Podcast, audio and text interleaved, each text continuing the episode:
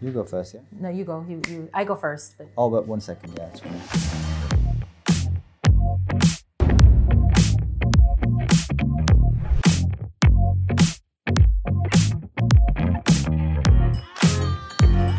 Forgot my line.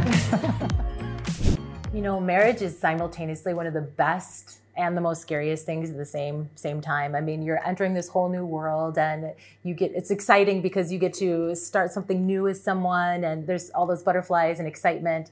And then there's the scary part.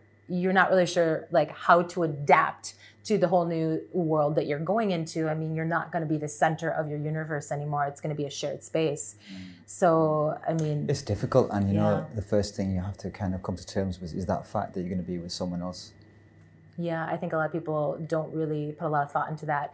But you know, looking back on our relationship, I remember when we first got married, you had just gotten a new house and there wasn't even any floors in the house yet. It was like cement. And there wasn't tiles in the bathroom and I honestly think there was not there wasn't a shower. There was a tub. There was a bathtub. Alhamdulillah, there was a bathtub. But I remember thinking, oh my goodness, am I going to move into this house without a shower? And uh, it was, you know, I think if you, up to you, if it had nothing to do with me, if we hadn't been getting married, you'd have taken a lot more time. I would have. I would have. Actually, I'd have got around to it eventually, but there was no rush for me. You know, to be honest with you, I was quite comfortable, uh, relatively speaking. Um, but you know, I knew that you know I had to do something, and your happiness was really important to me.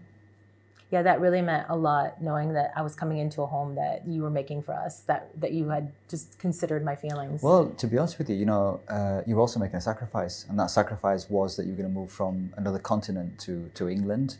Um, you were kind of going to be losing your social circles, you know, leave your family behind, everything you'd known since you know ch- uh, childhood. So it's really important for me to understand that. Yeah, definitely. I mean, I remember selling all my furniture and all my things, and just knowing that it was a huge sacrifice for both of us because we were no longer the centers of our own universe. It was literally like this good practice for us in putting each other first and considering the other person and what they needed. So it was it was it was an amazing thing. Yeah, I think it's really important to change our ways of thinking and sacrifice um, old ways of doing as well. And it's so important to be able to adjust to those things and adjust to things like, you know, living amongst uh, many, many, many plants that we have now. Do you love my plants, don't you? I do. I do.